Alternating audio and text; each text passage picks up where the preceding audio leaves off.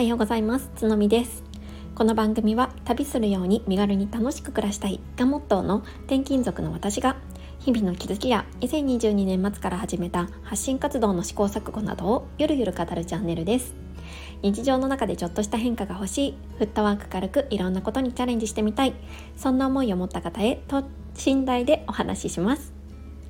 おはようございます。9月15日金曜日です。皆様いかがお過ごしでしょうか？まずはじめにちょっと,、えーと、お知らせをさせてください。えー、今週末ですね、えー、今週末じゃないな、えーと、今週3連休があるじゃないですか。その3連休の最終日、えーと、9月18日の敬老の日ですね。ここで、えー、とワーママゆかさん、こちらの、えー、とスタンド FM でラジオ配信をされているゆかさんとコラボ生配信をする予定になっております。えーと、時刻はですねだいたい、うん、お昼過ぎですね1時半ぐらいからになるかなと思うんですけれどもちょっとこの日あのリアルでね、えーと、ゆかさんとお会いする予定なんですね。でランチの後にちょっとお話ししましょうっていう感じで、えーと、ライブをするかなって思いますのでもしこの時間帯お時間あるよっていう方がいらっしゃったら是非、えー、リアルで、えー、参加いただけるととっても嬉しいです。はい、えーと、そんなこんなでちょっと本題に行こうかなと思うんですけれども今日はですね、えー、過去の我が家のお家はとってもぐちゃぐちゃでしたというようなお話をしたいなと思います。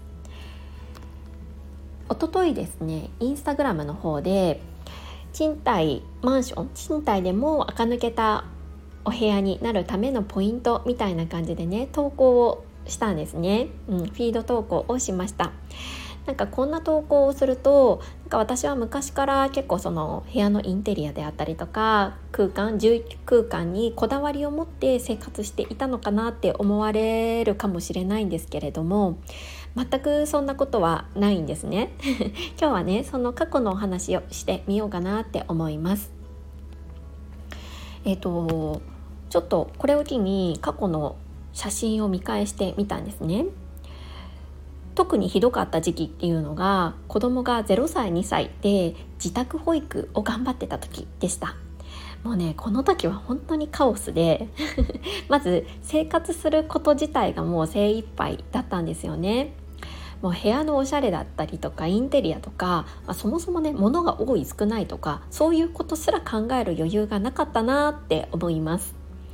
とにかく一日を乗り切るのが精一杯。で目の前のこと、まあ、特にね子どもたちを生かしておくっていうもう重大任務がありましたのでそのことだけに注力していたなって思うんですよね。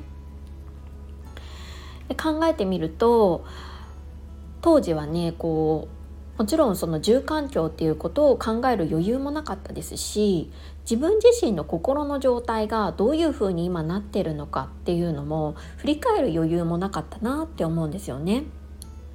まあ、具体的に言うと今は手帳をつけているんですね私あの紙の手帳で、まあ、その日に起こったこととかなんとなくこう自分の、うん、心の様子っていうのを書き留めておいていたりして自分を客観的にどういうふうに考えてるかっていうのをなんとなくこう定点観測をしているんですが当時はね手帳すら、まあ、つけていなかった持っていなかったし手帳をつけようっていう思考にすらならなかったんですよね。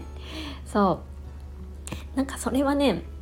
まあ当たり前といえば当たり前でまあ夫がもう朝から夜までもうずっと外で働いていて、まあ、自分一人で子供2人を、まあ、完全ワンオペであの保育園にも行かずあの育児をしていたのでまあ難しかったなっていうふうに思います。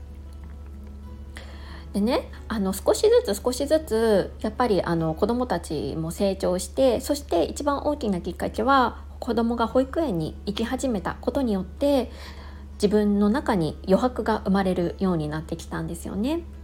でその余白で何をしたかというと、まあ、あの Voicy であったりとかこういうラジオとかの情報を取り取り始めたりとか、まあ、それによってなんかこう自分自身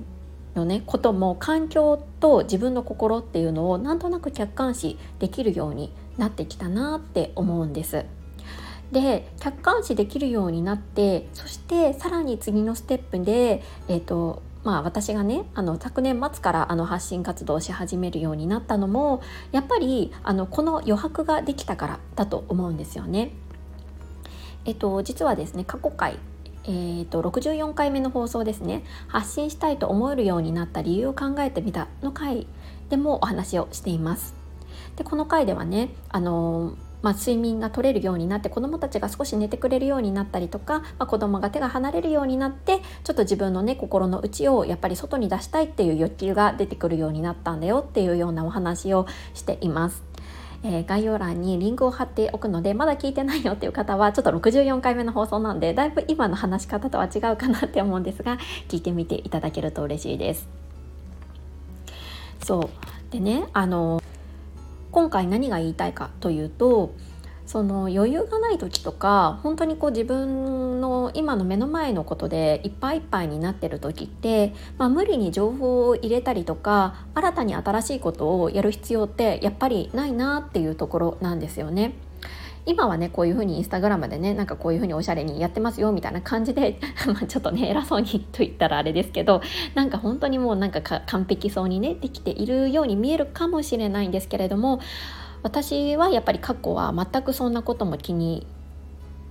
することはできなかったですし、まあ、そもそもインスタグラムとかも見る習慣もなかったんですね。うん、で見てしまうとやっぱり相手と比べてしまったりとか,、まあ、なんかできない自分を責めてしまうことにもなるかなって思っていたのでちょっとあえて見ていなかったっていうこともあるななんて思います。そうだからちょっと自分自身を俯瞰して見れるようになっていない状況なのであればその環境を考えるとか自分の心の中をこう整えるとか、まあ、あのそういったことですねはなんかあんまりこう考えなくてもいいんじゃないかなっていうふうに思うんですよね。私はその過去にもう精一杯あの本当目の前の子育てでいっぱいいっぱいでもう部屋もぐちゃぐちゃの中でなんかもがいていた時時期があったからこそこう俯瞰して見れた時にあこういうことも発信できるなとかあの過去の自分と比べて今はこういうふうに考えられてるなっていう比較もできるようになったんですよね。そうだからなんか本当にこう余裕がない時とかなんかしんどい時ってなんかそういうことをする必要ってあまりなかったなというか私はしなくてよかったなっていうふうに思っています。そうなんかねあの一昨日そのインスタグラムの投稿した時にふとそんなことを思ったんですよね。今はこういうふうに客観的に自分の環境であったり心を見れるけれどもまあ過去はね全然そんなことなかったなって思ったんですよね。そうでも結局それでよかったなって思えたよっていうようなお話でした。ちょっとねあの 脈絡もなく話してしまったので分かりにくかったかなって思うんですけれども、まあ、要はあの俯瞰して自分自身の状況が見れるようになったら動けばいいなっていうことでした。まあ、私自身ね今少しこういうふうに発信の活動をしたりとかまあ、部屋を整えたりとかっていうことをしていますけれど、まあ、いつね自分自身がまたいっぱいいっぱいになってしまうかっていうのがちょっとわからないんですよね。まあ、そうなる可能性って、まあ、誰にでもあると思うし私自身もあるだろうなって思ってます。なんかそんな時はなんだろうこうあえて情報を取らないで、まあ、自分が今目の前で取り組まなければならないことに全集中するなんかそういう時間もあってもいいんだろうなって思うんですよね。そう今はこういろいろ情報を取り入れてそれを発信してっていう風にやってると思うんですけどそれができなくなったら潔くちょっとやめてみるっていうことをなんか自分自身にねこうちょっとそれは伝えておきたいことだったのでちょっとこういう風に放送を撮らせていただきました。皆さんはいかがでしょうか？なんかやっぱりこう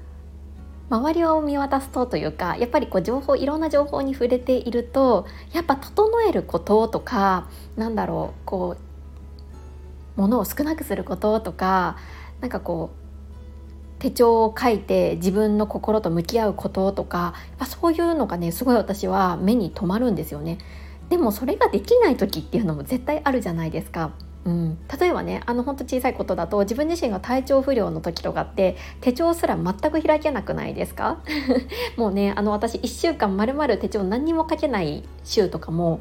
あのあるんですよね。特に自分が体調不良とか子供が体調不良の時って。なんかそうするとあ今までできてたのにやっぱできなくてなんかすごいこう自己嫌悪みたいになってしまうことってあるんですけれどでもなんかそれって当たり前だしなんかそれでもいいっていうふうににこう自分に許してあげるみたいな思考がやっぱり心のどこかでちゃんと、うん、保てていないとなんかやっぱいつか自分を責めちゃうんじゃないかなって思ったりしたので今日自分のね あの戒めというか自分に対してもそれを伝えたくてお話をしてみました。はい、ここまで聞いてくださった皆さんいつも本当にありがとうございます。えっ、ー、といいねやコメントなどとってもとっても励みになっております。はい、えー、週最終日ということで明日から3連休という方も多いんですかね。はい今日一日健やかに軽やかに過ごして頑張っていきましょう。はいそれではまた明日。